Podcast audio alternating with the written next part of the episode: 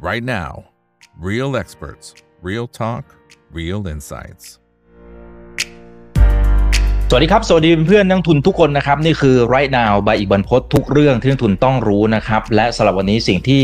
เราต้องรู้นะครับก็เป็นกรณีทางฝั่งของอิสราเอลกับกลุ่มฮามาสนะครับที่ล่าสุดสถานการณ์ยังคงตึงเครียดอยู่นะครับแล้วก็อยู่ในช่วงที่เป็นหัวเลี้ยวหัวต่อมากๆนะครับเพราะว่าอย่างล่าสุดเองทางฝั่งของอิสราเอลในช่วงไม่กี่ปีไม่ไม่กี่ชั่วโมงที่ผ่านมานะครับก็บุกเข้าไปที่ตรงใจกลางของกาซาแล้วนะครับหลังจากนี้นะครับฉากทัดอะไรบ้างที่เราสามารถวิเคราะห์กันได้นะครับในช่วงถัดไปเดี๋ยวจะเรียนเชิญอาจารย์สารวุฒิเข้ามานะครับส่วนท่านไหนที่เข้ามาแล้วก็ฝากกดไลค์กดแชร์ทุกช่องทางนะครับ Facebook YouTube Twitter ขับ House ห้องโอเวอร์แชนแล้วก็ TikTok ด้วยนะครับท่านไหนที่ติดตามนะครับรายการ The Conversation by ถามอีกนะครับก็สามารถเข้าไปดูย้อนหลังกันได้นะครับ อย่างอันนี้เป็นตอนล่าสุดนะครับ ก็เป็นการพูดคุยกับทนายของอาจารย์จิมนะครับคุณจินนาสินส่งนะครับ ซึ่งก็จะทำให้เราเข้าใจเรื่องของการเป็น full time trader นะครับการแบ่งจัดสรรเวลาอะไรต่างๆนะครับรวมถึงการเตรียมตัวก่อนที่จะมาเป็น full time ด้วยนะครับเพราะฉะนั้นก็ไม่ใช่เรื่องง่าย แต่เราก็สามารถทำได้นะครับเอาละครับนี่คือนะครับในช่วงตอนต้นนะฮะสำหรับในช่วงนี้ได้รับเกียรติจากดรสราวุฒิอารีครับผู้อำนวยการศูนย์มุสลิมศึกษาสถาบันเอเชียศึกษา จุฬาลงกรณ์มหาวิทยาลัยนะครับ สวัสดีครับอาจารย์สราวุฒิครับผมสวัสดีครับคุณบรรพศและท่านผู้ชมผู้ฟังครับครับอ่าอาจารย์ครับอย่างล่าสุดนะฮะที่ทางฝั่งของอิสราเอลเนี่ยก็บุกเข้าไปนะตรงใจกลางแล้ว อันนี้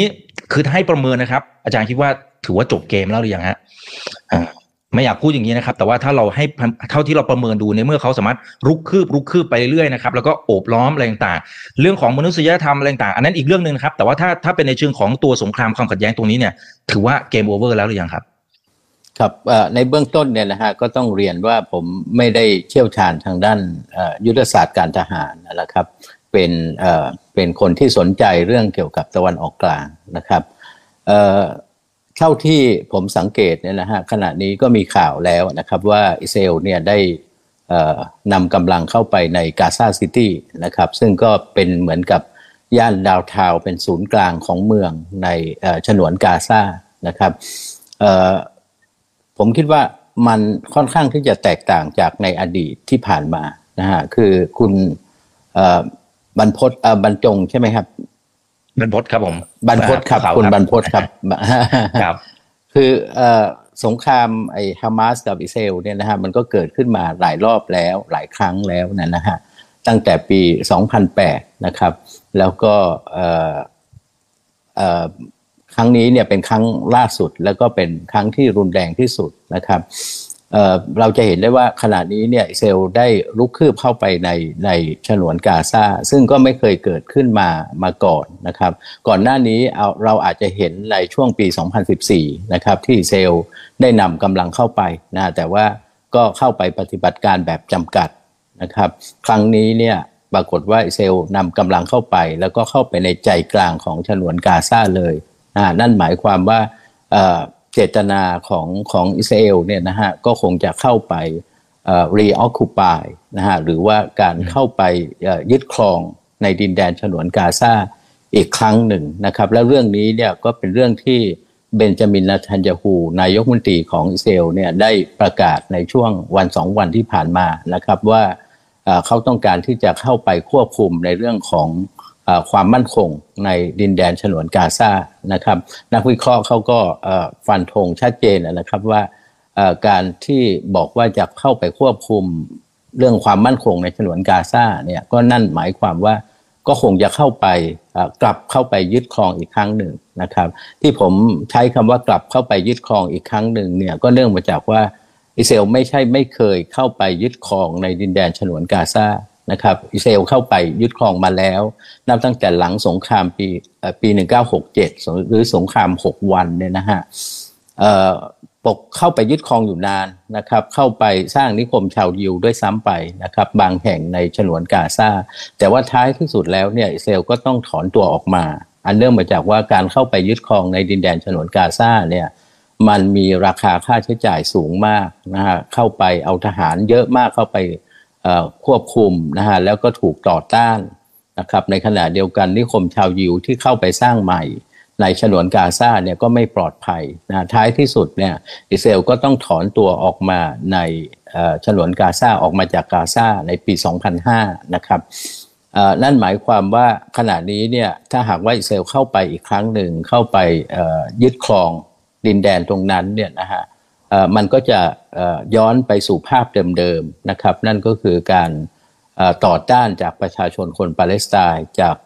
กลุ่มติดอาวุธฝ่ายต่างๆนะฮะแล้วทำให้อิสราเอลเนี่ยก็คงจะต้องเสียหายนะครับหนักหมายความว่าราคาที่อิสราเอลจะเข้าไปเข้าไปยึดครองอีกครั้งเนี่ยมันก็จะมันก็จะเป็นภาระหนักสำหรับอิสราเอลนะครับ อืมอืมครับครับอ่าแต่ว่าณทันทีนี้เนี่ยต้องบอกนะครับว่าทางฝั่งของหลาย ๆ ฝ่ายเองก็พยายามที่จะมาทักท้วงนะครับ ว่าเอออิสราเอลเริ่มที่จะทำเกินไปหรือเปล่านะครับไปถึงในในเชิงของการที่รุกคืบเข้าไป แล้วก็มีรายงานที่ออกมานะครับ ที่บอกว่า จำนวนเด็กที่เสียชีวิตในแต่ละวันเฉลี่ย อยู่ที่ประมาณสักร้อยห้าสิบถึงร้อยหกสิบคนนะครับแต่ว่าทางฝั่งของอิสราเอลเนี่ยอย่างท่านนี้นะครับคุณอิทธิพัฒน์ก็บอกว่าอิสราเอลเริ่มที่จะทำเกินไปแล้วนะครับนะฮะซึ่งตรงนี้เองเนี่ยผมว่าหลายหลายฝ่ายพยายามที่ทักท้วงแต่นี่ผ่านมาประมาณสักหนึ่งเดือนแล้วนะครับ หลังจากที่ตั้งแต่จุดเริ่มต้นนะครับจนถึงตอนนี้ไอ้รอบล่าสุดตรงนี้นะครับ มันกำลังบอกอะไรถึงท่าทีของทางฝั่งของอิสราเอลแล้วมีหนทางไหนที่จะสามารถหยุดหรือว่าพูดคุยเจรจา ตรงกลางตรงไหนได้บ้างไหมครับ มาถึงนาทีนี้ละ หรือหรือไม่ได้แล้วครับ เขาต้องดันจนสุดทางอาจารย์มองอย่างไรครับ คือมีมีความพยายามจากหลายฝ่ายนะฮะที่เอ่อที่ต้องการที่จะให้มีการซีสไฟหรือการหยุดยิงนะไม่ว่าจะเป็นกลุ่มชาติอาหรับที่เป็นพันธมิตรของสหรัฐอเมริกาก็ดีนะครับ หรือว่าประชาคมโลกนะครับในประเทศต่างๆ โดยเฉพาะอย่างยิ่งโลกในซีกใต้เนี่ยนะฮะ ก็ต้องการที่จะให้มีการหยุดยิงทันทีนะครับ มีการเสนอข้อมติใน UNSC แต่ก็ไม่ประสบความสำเร็จนะครับ ขณะนี้สหรัฐอเมริกาเองเนี่ยก็ก็มีความพยายามนะฮะโดยอธิบายบอกว่าอย่างน้อยเนี่ยมันก็ควรที่จะต้องมีไอ้ humanitarian purse นะก็คือการหยุดพักชั่วคราวนะฮะเพื่อที่จะ ให้การช่วยเหลือทางด้านมนุษยธรรมนะฮะแต่ว่าปรากฏว่าทางอิสราเอลเองเนี่ยก็ยังไม่ยังไม่ยอมนะครับยังไม่ยอมแม้แต่หยุดพักเพื่อมนุษยธรรมนะครับ ตรงนี้เนี่ยก็อาจจะวิเคราะห์ได้ได้หลายหลายอย่างนะครับว่าทำไมเอลไม่ยอมนะครับ ประการแรกเนี่ยนะฮะผมคิดว่าปัจจัยที่ทำให้เอลไม่ยอมที่จะหยุดพักสงครามเนี่ยก็เนื่องมาจากว่า เรื่องของความเท่าเทียมของตัวแสดงที่ทำสงครามกันในขณะนี้นะฮะคุณบรรพศก็คงจะเห็นนะครับว่าขณะนี้เนี่ยมันเป็นการต่อสู้กันระหว่างกองกำลังอิสราเอลซึ่งเป็นกองกำลังขนาดใหญ่นะฮะเป็นประเทศที่มีศักยภาพทางการทหารสูงมาก อันดับ 4 ของโลก แล้วก็อันดับหนึ่งของตะวันออกกลางนะฮะสู้รบกับใครฮะ สู้รบกับกลุ่มขบวนการติดอาวุธเล็ก ๆ อย่างกลุ่มฮามาสนะฮะซึ่งเป็นกลุ่มที่ถ้าย้อนกลับไปเมื่อ 10-20 ปีก่อนหน้านี้เนี่ยนะฮะพวกเขาไม่มีอะไรเลย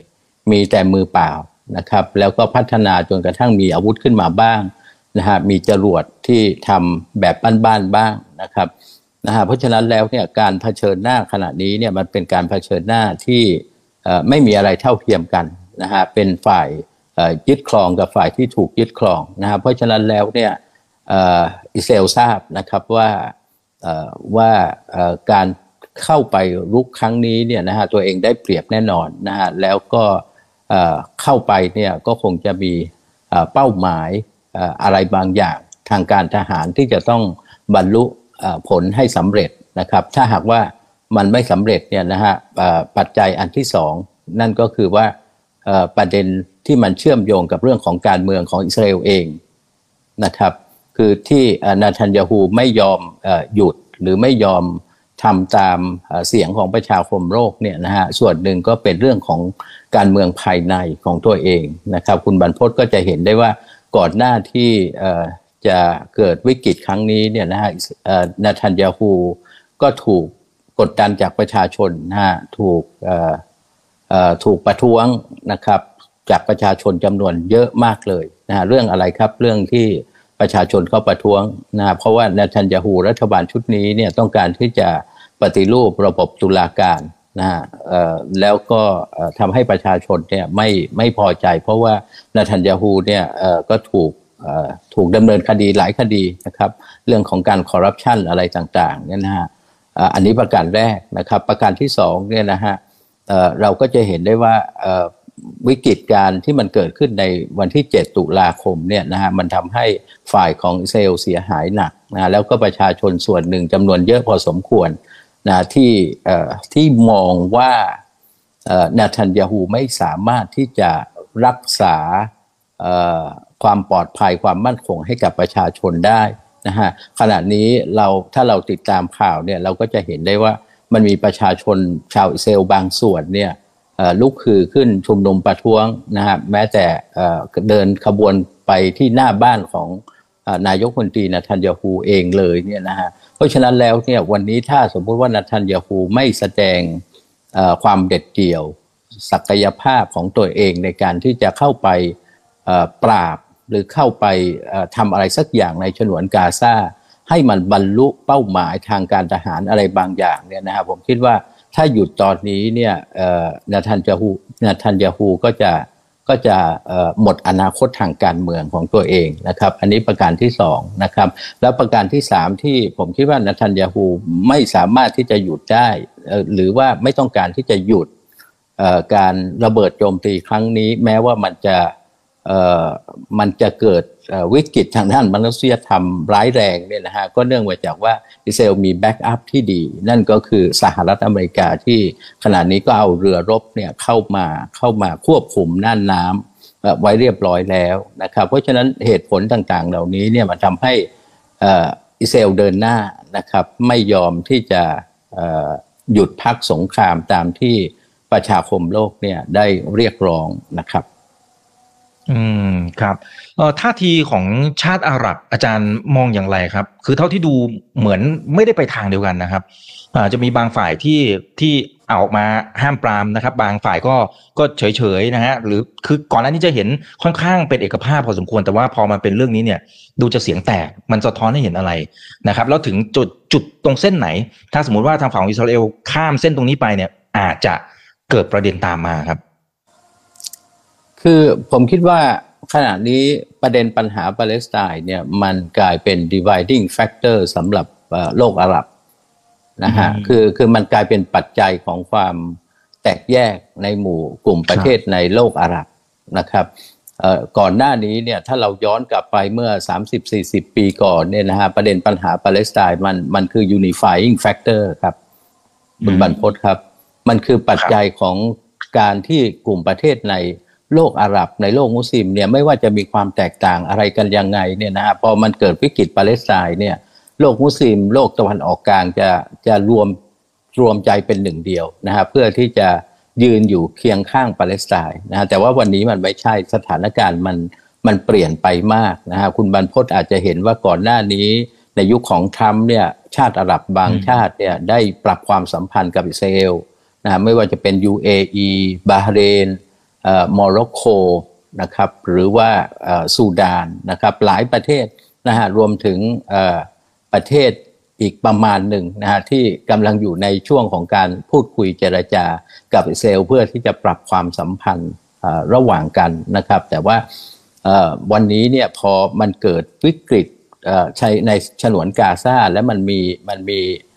ภาพความสูญเสียวิกฤตมนุษยธรรมที่มันเกิดขึ้นเนี่ยนะมันทำให้ ไอ้กลุ่มประเทศที่ปรับความสัมพันธ์กับอิสราเอลแล้วเนี่ยอยู่ในสภาวะที่ค่อนข้างที่จะยากลำบากนะครับอธิบายให้กับประชาชนของตัวเองเนี่ยไม่ได้นะครับ เพราะว่าส่วนหนึ่งของการอธิบายตอนที่ปรับความสัมพันธ์เนี่ยก็คือว่าเขากำลังพยายามที่จะแก้ปัญหาปาเลสไตน์นะแต่ว่าขณะนี้เนี่ยผมคิดว่า Abraham Accord นะฮะที่เป็นข้อตกลงอับราฮัม นะที่เป็นไปปรับความสัมพันธ์กับอิสราเอลเนี่ยนะฮะมันมันมันไม่สามารถคือมันพิสูจน์แล้วนะมันไม่สามารถที่จะแก้ปัญหาปาเลสไตน์ได้ แล้วยิ่งทำให้ปัญหาเนี่ยมันรุนแรงมากยิ่งขึ้นนะครับ อันนี้ประการแรกนะครับ ประการที่สองเนี่ยนะฮะผมคิดว่าขณะนี้เนี่ยโลกอาหรับกำลังถูกกดดันจากประชาชนของตัวเอง ให้ต้องทำอะไรสักอย่างหนึ่งนะครับ เราจะเห็นได้ว่า ทั่วโลกอาหรับเลยในตะวันออกกลางเนี่ยมีการลุกคือชุมนุมประท้วงขึ้นมานะครับ แล้วก็ปัจจัยตรงนี้เนี่ยมันทำให้ชาติอาหรับไม่ว่าจะปรับความสัมพันธ์กับอิสราเอลแล้ว หรือยังเนี่ยต้องออกมาทำอะไรสักอย่างนั้นนะครับ เราจะเห็นเลยว่าวันนี้แม้แต่บาฮเรนเองเนี่ยที่ได้ได้ปรับความสัมพันธ์กับอิสราเอลไปเรียบร้อยแล้วเนี่ยนะฮะ บาเรนก็ก็ขับทูตของอิสราเอลออกไปเรียบร้อยละนะฮะแล้วก็เรียกทูตของตัวเองกลับมานะครับ อันนี้เป็นตัวอย่างหนึ่งที่ที่ผมคิดว่ามันเห็นชัดเจนว่าวันนี้แม้แต่ในกลุ่มประเทศตะวันออกกลางที่ปรับความสัมพันธ์กับอิสราเอลแล้วเนี่ยนะฮะก็ยังต้องต้องพยายามทำอะไรสักอย่างเพื่อให้ประชาชนของตัวเองเนี่ยเห็นว่า ประเทศของของตนเองเนี่ยไม่พอใจกับสิ่งที่มันเกิดขึ้นในในฉนวนกาซานะแต่ว่าอย่างไรก็ตามเนี่ยนะฮะกลุ่มประเทศเหล่านี้เนี่ยนะฮะคงจะไม่สามารถที่จะรวมใจเป็นหนึ่ง ในลักษณะของการยืนแล้วก็ประกาศออกมาว่าจะจะทำสงครามหรือว่าจะใช้วิธีการทางการทหารในการที่จะ ตอบโต้เซลล์ อันนี้คงไม่เกิดขึ้นนะครับ อันเนื่องมาจากว่าในบรรดาประเทศต่างๆ ในภูมิภาคตะวันออกกลางเนี่ยศักยภาพทางการทหารเนี่ยเขาไม่ไม่สามารถที่จะเทียบเท่าได้กับอิสราเอลอันนี้ประการแรกนะครับ ประการที่สองเนี่ยประเทศส่วนใหญ่ในภูมิภาคตะวันออกกลางเนี่ยเป็นประเทศที่เป็นพันธมิตรกับสหรัฐอเมริกานะครับ ตลอดช่วงเวลาที่ผ่านมาเนี่ยกลุ่มประเทศเหล่านี้เนี่ย ก็ดำเนินนโยบายในลักษณะที่อิงอยู่กับสหรัฐอเมริกาสหรัฐอเมริกาทำอะไรในตะวันออกกลางเนี่ย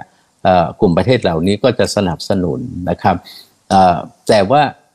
สิ่งที่มันเกิดขึ้นในขณะนี้ก็คือว่าประชาชนคนในตะวันออกกลางเนี่ยมีความคิดเห็นที่แตกต่างจากรัฐของตัวเองนะครับ ตรงนี้เป็นจุดเสี่ยงสำคัญ นั่นก็นั่นก็คือว่า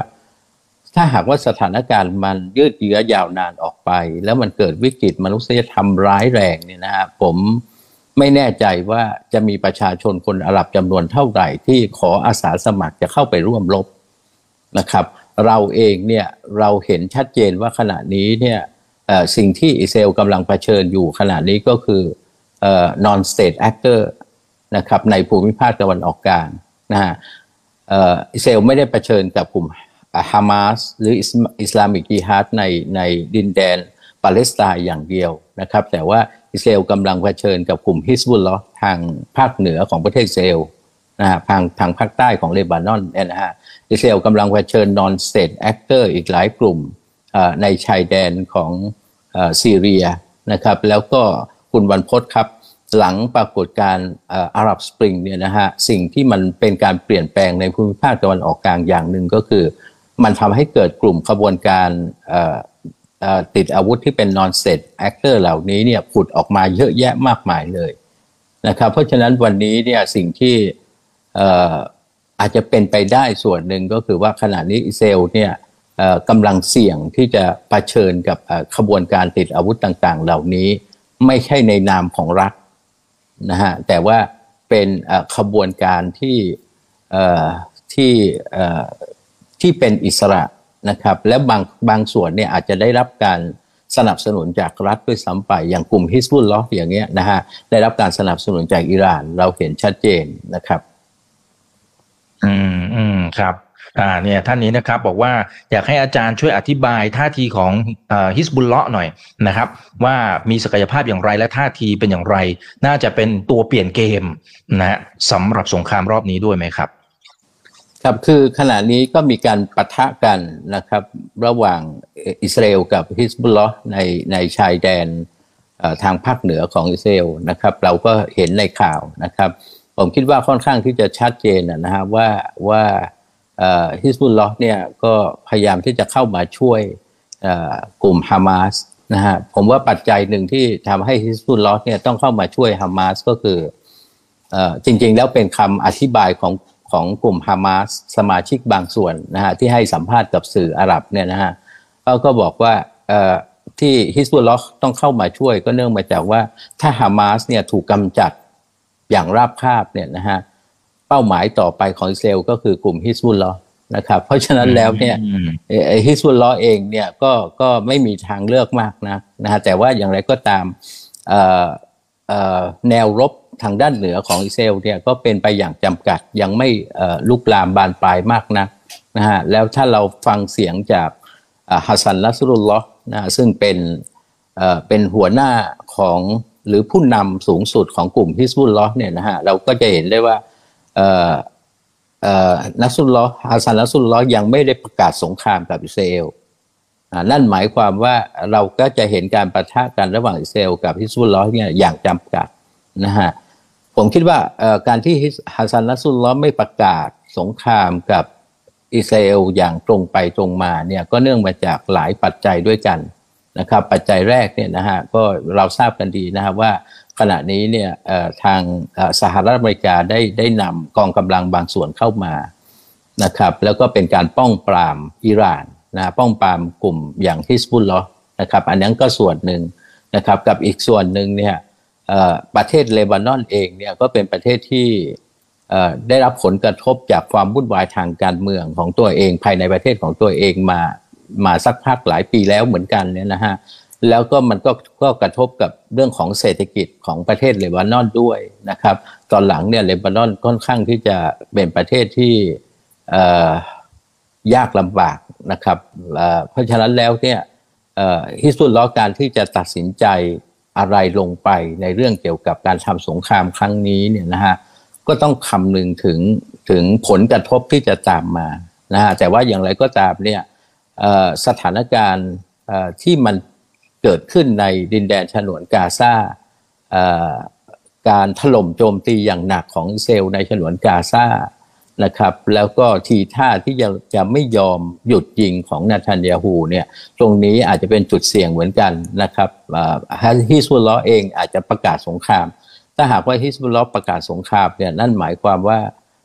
อิสราเอลจะจะเผชิญกับแนวรบอีกแนวรบหนึ่ง ซึ่งหนักหนาสาหัสกว่าฮามาส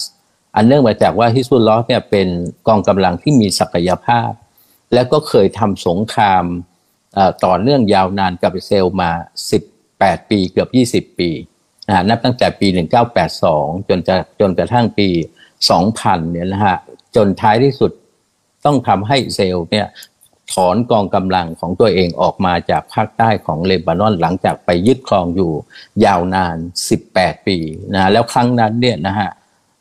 ในโลกอาหรับก็มองว่ามันเป็นความพ่ายแพ้ของอิสราเอลครั้งแรกเลยต่อต่อกองทัพอาหรับ นะฮิสบุลลอฮ์เนี่ยถึงแม้ว่าจะเป็นชีอะแต่ว่าก็เป็นเป็นอาหรับพูดภาษาอาหรับนะครับ แล้วก็ชัยชนะของฮิสบุลลอฮ์ครั้งนั้นเนี่ยมันก็ทำให้คนในตะวันออกกลางค่อนข้างที่จะชื่นชมกลุ่มนี้ค่อนข้างมากนะฮะแม้ว่าตอนหลังเนี่ยกลุ่มฮิสบุลลอฮ์ในสายตาของโลกอาหรับจะจะจะจะเสื่อมทรามลงไป อันเนื่องมาจากว่าฮิสบุลลอฮ์เข้าไปสนับสนุนคำจุนระบอบประชาธิ บาชาดอันอัสซาดของซีเรียนะฮะซึ่งซึ่งโลกอาหรับอย่างที่เราทราบกันดีเนี่ยต้องการที่จะโค่นล้มระบอบอาซาดในซีเรียนะครับแต่ว่าอย่างไรก็ตามเนี่ยขณะนี้เนี่ยผมคิดว่าฮิสบุลลอเองเนี่ยก็คงจะต้องการที่จะกู้ภาพลักษณ์ของตัวเองนะฮะแล้วฮิสบุลลอก็ก็แสดงสัญญาณรูปภาพของตัวเองในลักษณะแบบจำกัดอย่างนี้นะครับ ขณะนี้ก็ก็คงพอสรุปได้นะครับว่าว่า สงครามทางด้านเหนือของอิสราเอลเนี่ยยังยังเป็นไปในลักษณะที่เป็นมีความจำกัดอยู่ยังไม่ยังไม่ใช่การเปิดศึกแบบเต็มรูปแบบนะครับ อืมครับ แล้วถ้านับจนถึงนาทีนี้ครับ อาจารย์สราวุธมองซีนารีโอมองฉากทัศน์นะครับ หลังจากนี้ในรูปแบบไหนนะครับ ที่ที่มีความเป็นไปได้เอาเท่าที่ข้อมูลที่มีอยู่นะครับ ครับคือเอ่อคืออย่างอย่างที่ผมได้เรียนไปเนี่ยนะฮะเอ่อเป้าหมายของอิสราเอลขณะนี้คือคงจะเข้าไปเข้าไปยึดครองในดินแดนฉนวนกาซานะครับ ทีนี้การที่เข้าไปยึดครองดินแดนฉนวนกาซาเนี่ยสิ่งที่จะตามมาก็คือการต่อต้านการยึดครองนะครับ ซึ่งตรงนี้เนี่ยมันก็จะทำให้สถานการณ์ การต่อสู้เนี่ยมันยืดเยื้อนะฮะแล้วผลกระทบที่จะเกิดขึ้นกับประชาชนเนี่ยจะตามมาอีกเยอะมากนะครับความยืดเยื้อเนี่ยถ้าเราเปรียบกันเนี่ยเปรียบเทียบกันเนี่ยนะฮะก็คงจะดูได้จากสมรภูมิล่าสุดที่สหรัฐอเมริกาเข้าไปเข้าไปโค่นล้มระบอบตาลิบันในอัฟกานิสถานนะครับ ปรากฏว่าสหรัฐอเมริกาต้องไปติด ลมสงครามอยู่ที่นั่นยาวนาน 20 ปีนะครับ กว่าที่จะต้องถอนตัวออกมาโดยที่ไม่ได้รับชัยชนะจากไม่ได้รับชัยชนะในสมรสมรภูมิอันนั้นเนี่ยนะฮะในในอิรักก็เช่นกันนะฮะที่สหรัฐอเมริกาซึ่งเป็นกองกำลังอันดับหนึ่งของโลกเนี่ยนะฮะก็เข้าไปทำสงครามในอิรักนะฮะเข้าไปต่อสู้ เข้าไปจัดการ ต่างๆนะครับในประเทศอิรัก แต่ว่าก็ไม่ประสบความสำเร็จ ท้ายที่สุดก็ต้องถอนตัวออกมานะครับ แล้วก็มีมีกองกำลังบางส่วนที่ที่ยังคงอยู่ที่นั่นนะฮะแต่ว่า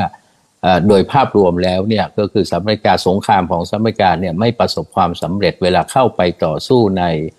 ในเอ่อ urban warfare หรือสงครามเมืองเนี่ยนะฮะครั้งนี้ก็เหมือนกันเนี่ยนะฮะผมคิดว่าอิสราเอลเองเนี่ยถ้าเข้าไปยึดครองจริงๆเนี่ย มันก็จะนำไปสู่สงครามเมืองที่ที่ที่มันคงจะยืดเยื้อนะฮะแล้วก็ไม่จบง่ายๆนะครับ อันนี้ประการแรกนะครับ ประการที่สองเนี่ยนะฮะความเป็นไปได้ก็คือการที่เซลเข้าไปจัดการกับกลุ่มฮามาสนะครับทำลายโครงสร้างทั้งหมดจนกระทั่งแน่ใจแล้วนะครับ แล้วก็ออกมาถอนตัวออกมานะครับในขณะที่ประชาคมโลกเนี่ย อาจจะผลักดันเรื่อง two state solution นะฮะคือการการเจรจาเพื่อที่จะให้เกิดรัฐปาเลสไตน์ขึ้นมานะครับอันนั้นก็เป็นเป็นซีนารีโอที่ผมคิดว่าเอ่อมันจะเป็นทางที่ทางที่ดีที่สุดนะครับ หมายความว่าอิสราเอลจะมีมีการปฏิบัติการอย่างจำกัดนะฮะแล้วก็ท้ายที่สุดก็ถอนตัวออกมา นะครับ แล้วก็หลังจากนั้นเนี่ยก็ก็ปล่อยเรื่องนี้ให้กับให้กับประชาคมโลก ให้กับสหประชาชาติในการที่จะผลักดันกระบวนการเจรเจรจาสันติภาพนะฮะเพื่อที่จะให้เกิดรัฐปาเลสไตน์ขึ้นมานะแต่ว่า choice นี้เนี่ยก็จะเป็นไปได้ยากนะครับ อันเนื่องมาจากว่าถ้าหากว่าอิสราเอลต้องการให้มันเกิดรัฐปาเลสไตน์ขึ้นมาจริง ๆ เนี่ยอิสราเอลเนี่ยทำนานแล้วครับนะครับ แต่ว่า เท่าที่ผมได้ติดตามสถานการณ์ปาเลสไตน์มาตลอดต่อเนื่องเนี่ยนะฮะอุปสรรคอย่างหนึ่งก็คืออิสราเอลไม่ได้มีจุดมุ่งหมายหรือเป้าหมายในการที่จะก่อตั้งรัฐปาเลสไตน์ขึ้นมานะฮะเราจะเห็นได้ว่ากระบวนการเจรจาสันติภาพที่เริ่มต้นขึ้นในปี 1993 เนี่ยนะฮะจนกระทั่งถึงปัจจุบันเนี่ย มันเล้มล้มเหลวไม่เป็นท่านะฮะที่มันล้มเหลวเนี่ยส่วนหนึ่งก็คือกระบวนการของการเข้าไปยึดครองดินแดนปาเลสไตน์ของอิสราเอลนะครับคุณบรรพตจะเห็นได้ว่าขณะนี้เนี่ยอิสราเอลได้เข้าไปตั้งนิคมชาวยิวในในเวสต์แบงก์เนี่ยนะฮะซึ่งคาดว่าจะเป็นรัฐปาเลสไตน์ในอนาคตเนี่ยมี Jewish settler เนี่ยนะฮะหรือว่าผู้อพยพชาวยิวเนี่ยเต็มไปหมดเลย ข้อมูลของสหประชาชาติบอกว่ามีอยู่จำนวนประมาณ 6 0 0 0 0ถึง 7 5 0 0 0 0 คนไปเรียบร้อยแล้วนะแล้วกินดินแดนจำนวนเยอะมากในเวสต์แบงค์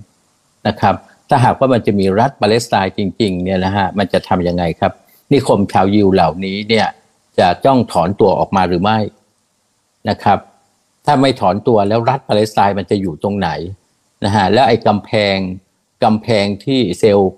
ทำปิดกั้น นิคมชาวยิวต่างๆ จะทำยังไงจะรื้อถอนไหม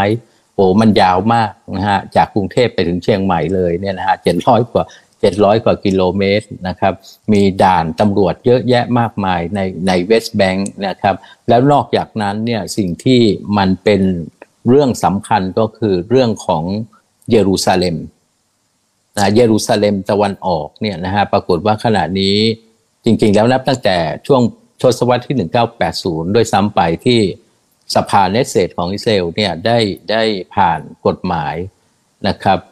ผนวกเอา East Bank เนี่ยเป็นเป็นส่วนหนึ่งของประเทศของตัวเอง แล้วก็ประกาศให้เป็นเมืองหลวงของประเทศของตัวเองไปเรียบร้อยแล้ว ทั้งทั้งที่แผนเจรจาสันติภาพก่อนหน้านี้เนี่ยไอตัวที่เป็นอิสอิสเยรูซาเล็มเนี่ยมันควรที่จะเป็นเมืองหลวงของปาเลสไตน์ ตอนนี้มันก็ไม่ใช่แล้วนะครับ อันนี้คือคือปัญหาสำคัญที่มันชี้ให้เห็นว่าอิสราเอลไม่ได้จริงใจต่อกระบวนการสันติภาพ และไม่ต้องการให้เห็นให้เกิดรัฐปาเลสไตน์ขึ้นมา ยิ่งขนาดนี้การเมืองของอิสราเอลเนี่ยไปเดินเดินไปในแนวทางที่สุดโต่งมาก ๆนะครับ คือคือเราก็ทราบดีว่าขณะนี้รัฐบาลของอิสราเอลเนี่ยเป็นรัฐบาลขวาจัดที่ไม่เคยมีมาก่อนในประวัติศาสตร์ นะครับเป็นการรวมตัวกันระหว่าง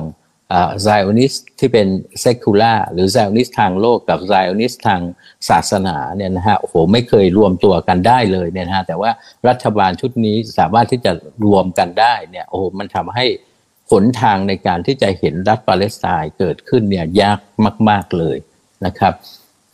กับอีกซีนารีโอหนึ่งนะฮะซึ่งซึ่งมันจะเลวร้ายสุดนะฮะแล้วก็มี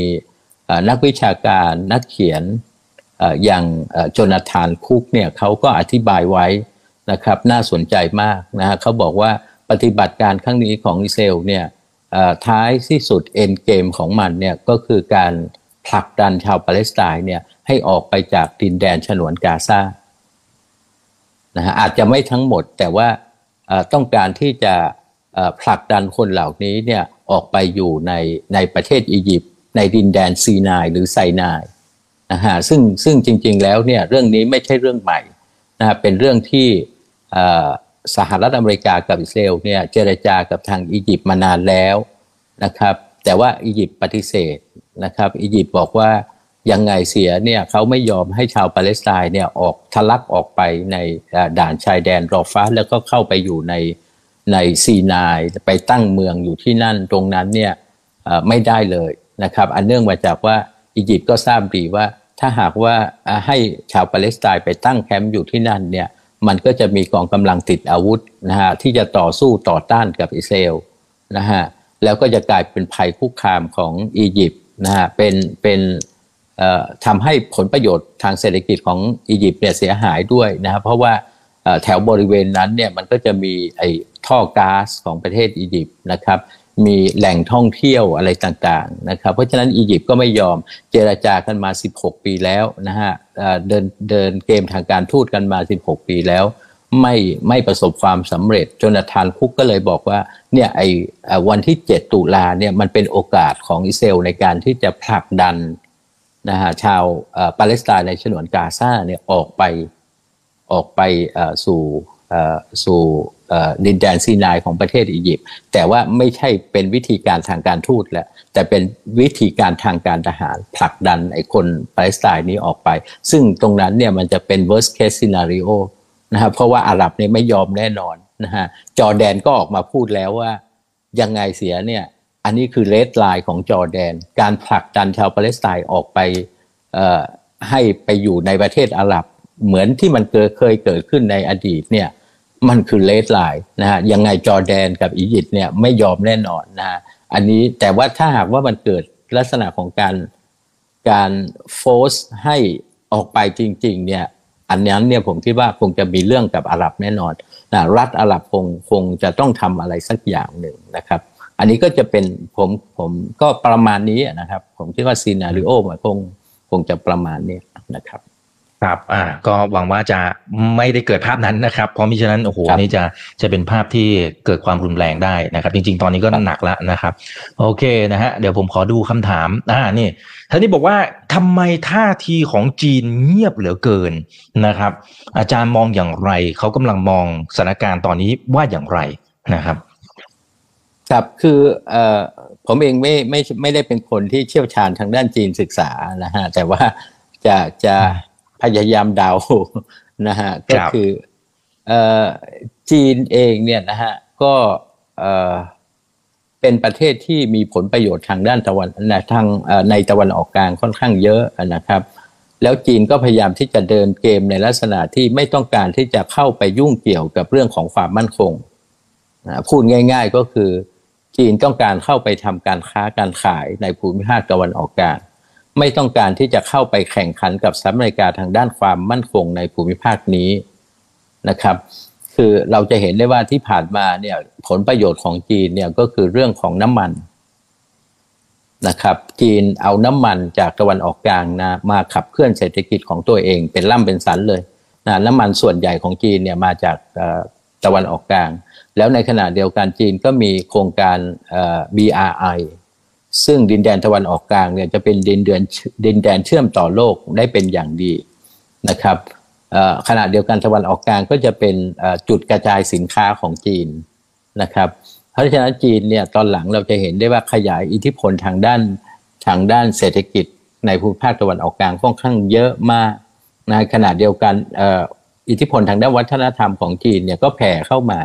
ในภูมิภาคตะวันออกกลางแต่จีนก็จะไม่ไปแข่งขันกับสหรัฐอเมริกาทางด้านความมั่นคงในภูมิภาคนี้นะครับ อันนี้ประการแรกนะครับประการที่สองเนี่ยนะครับผมคิดว่าจีนเองเนี่ยก็มีผลประโยชน์เกี่ยวเนื่องกับอิสราเอลอยู่พอสมควรนะฮะมีการทำการค้าการขายนะครับกับประเทศอิสราเอลนะครับเพราะฉะนั้นแล้วเนี่ยจีนก็คงจะไม่บุมบาปนะฮะในลักษณะของการเดินเกม ที่จะแสดงให้เห็นชัดเจนว่าจะยืนอยู่ข้างโลกอาหรับหรือชาวปาเลสไตน์นะฮะก็คงจะก็คงจะไม่ไม่ไม่ถึงขนาดนั้นนะครับเพราะฉะนั้นแล้วเนี่ยจีนก็คงจะไม่ไม่ออกหน้าออกตาชัดเจนเกี่ยวกับประเด็น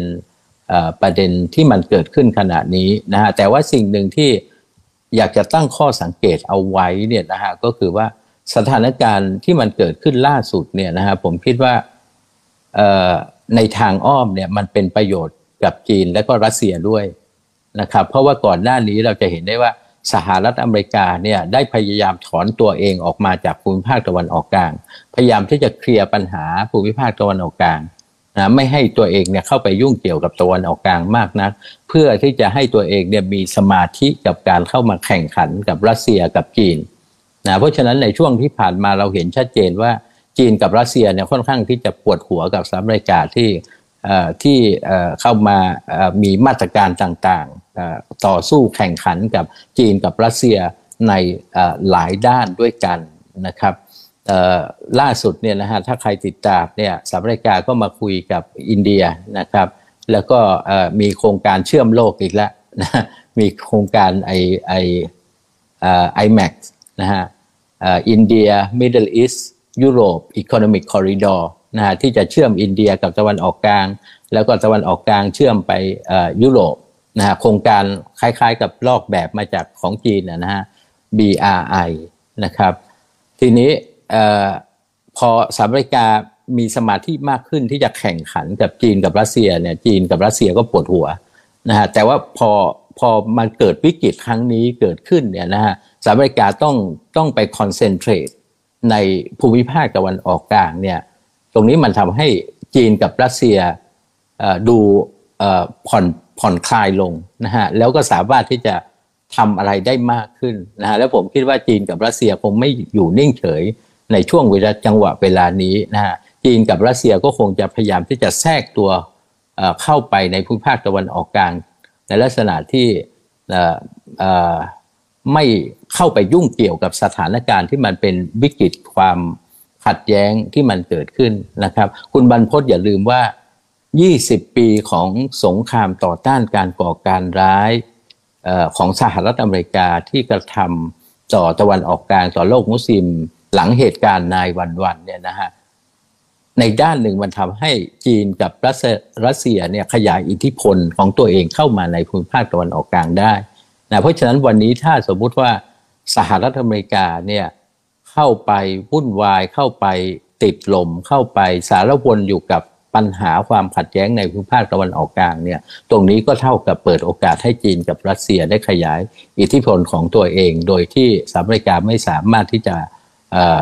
มีสมาธิกับการเข้ามาแข่งขันกับจีนและรัสเซียนะฮะอันนี้ก็มองมองมองอมองแบบสังเกตการนะครับ อืมอ่าครับอ่าโอเคนะครับ แต่ก็มองรอบด้านนะครับ โอเคครับ ขอบคุณมากนะครับ อาจจะได้อีกสักหนึ่งคำถามนะครับ อาจารย์สราวุธนะครับอ่านี่ครับเขาบอกว่าตอนนี้เนี่ยทางฝั่งของรัสเซียรบกับยูเครนนี่เข้าสู่ปีที่สองปีที่สามแล้วนะครับ ยังไม่ชนะเลยนะครับ ถ้ามองสงครามรอบนี้เนี่ยอาจารย์มองว่ามันเป็นเกมยาวสักแค่ไหนครับ อืมเอ่อเกมการแข่งขันกันระหว่างมหาอำนาจเลยครับ น่าจะหมายถึงตรงสงครามอิสราเอลกับฮามาสครับผมอ่าอิสราเอลกับฮามาสเนี่ยนะฮะเอ่อจริง ๆ แล้วมันเป็นมันเป็นการการต่อสู้กันมาเอิ่มมากกว่าเจ็ดสิบปีแล้วอะฮะอืมนะครับ เพียงแต่ว่าเราไม่ได้ติดตามแค่นั้นเอง แล้วก็มันไม่ได้เป็นสถานการณ์ใหญ่โตอะไรมากมายนะฮะจริง ๆ แล้วเออสงครามเนี่ยมันเกิดขึ้นมาตั้งแต่ปี 1948ละ อันนั้นเป็นสงครามระหว่างอาหรับกับอิสราเอลนะฮะแล้วก็มีสงครามปี 1953 สงครามปี 1967 สงครามปี 19 1973 นะครับเอ่อแล้วหลังจากนั้นเนี่ยมันก็ไม่เกิดสงครามอะไรอีกเลยนะฮะมันเป็นการปะทะกันต่อสู้กันระหว่างประชาชนคนปาเลสไตน์กับกองทัพของอิสราเอลเป็นการลุกคือขึ้นของประชาชนคนปาเลสไตน์นะหรือเรียกว่าขบวนการอินติฟาดอนะครับ แล้วหลังจากนั้นเนี่ยพอขบวนการอินติฟาดอเกิดขึ้นเนี่ยนะฮะไม่นานสักประมาณ5-6ปีเนี่ยมันเกิดมันก็เกิดกระบวนการเจรจาสันติภาพนะฮะกระบวนการเจรจาสันติภาพนี้เนี่ยก็คุยกันไปด้วยรบกันไปด้วยนะฝ่ายฮามาสก็ต่อสู้กับกับอิสราเอลโดยใช้กำลังอาวุธนะครับในขณะที่มาฮ์มุดอับบาสเองเนี่ยก็ใช้วิธีการทางการทูตต่อสู้กับอิสราเอลในการเจรจา สันติภาพนะครับ แล้วหลังจากนั้นไม่กี่ปีสักประมาณ 10 ปีเนี่ยกระบวนการเจรจาสันติภาพมันก็ไปไปไม่ถึงไหน แล้วนับจากนั้นต่อมาเนี่ยนะฮะการต่อสู้มันก็เกิดขึ้นระหว่างชาวปาเลสไตน์ที่ถูกยึดครองกับกับอิสราเอลที่เป็นผู้ยึดครอง เพียงแต่ว่าการประทะประเชิญหน้ากันเนี่ยมันมันก็เป็นการประทะประเชิญหน้าที่เป็นเล็ก ๆ น้อย ๆ ไม่ไม่ไม่นานมากนัก นะครับ แล้วก็เป็นการต่อสู้กับฮามาสระหว่างฮามาสกับอิสราเอลอีกนะครับหลังจากอิสราเอลเนี่ยเข้าไปปิดล้อมฉนวนกาซาก็ต่อสู้กันมาเรื่อยนะเพราะฉะนั้นแล้วเนี่ยโดยสรุปก็คือว่าเฮ้ยไอสงครามอันนี้ที่เรากำลังคุยเนี่ยมันมันกินเวลามา 70 กว่าปีแล้วเนี่ยนะฮะแต่ว่าครั้งนี้เนี่ยมันหนักหนาสาหัส อันเนื่องมาจากว่าอิสราเอลเนี่ยได้ใช้กำลังเข้ามาโจมตีอย่างหนัก เหมือนกับจะ ต้องการที่จะทำให้ชาวปาเลสไตน์เนี่ยได้ได้ต้องต้องอยู่ภายใต้การยึดครองแบบไม่มีปากเสียงอะไรอย่างเงี้ยนะฮะเเพราะฉะนั้นแล้วเนี่ยคำตอบก็คือว่าสถานการณ์สงครามอันนี้มันยืดเยื้อแน่นอน แต่ว่ามันจะยืดเยื้อในรูปแบบไหนเนี่ยต้องคุยกันอีกทีหนึ่งนะครับ มันยืดเยื้อแน่นอนนะครับ อย่างอย่างที่ผมเรียนไปเนี่ยโอกาสที่มันจะเป็น urban warfare เป็นสงครามเมืองเนี่ยมันจะมันจะมีอยู่สูงมาก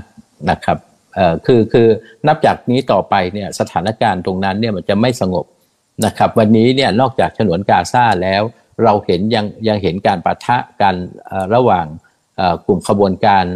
ชาวปาเลสไตน์กับกองทัพของอิสราเอลในเวสต์แบงค์ด้วยนะครับในเวสต์แบงค์เนี่ยมีการมีการ บุกเข้าไปของทหารของอิสราเอลเข้าไปจัดการกับกองกำลังติดอาวุธอะไรต่างๆเนี่ยนะฮะสถานการณ์อย่างนี้เนี่ยมันเป็นสถานการณ์ที่ผมคิดว่าขณะนี้มันจะยืดเยื้อละนะฮะมันจะไม่จบ แล้วมันจะไม่กลับไป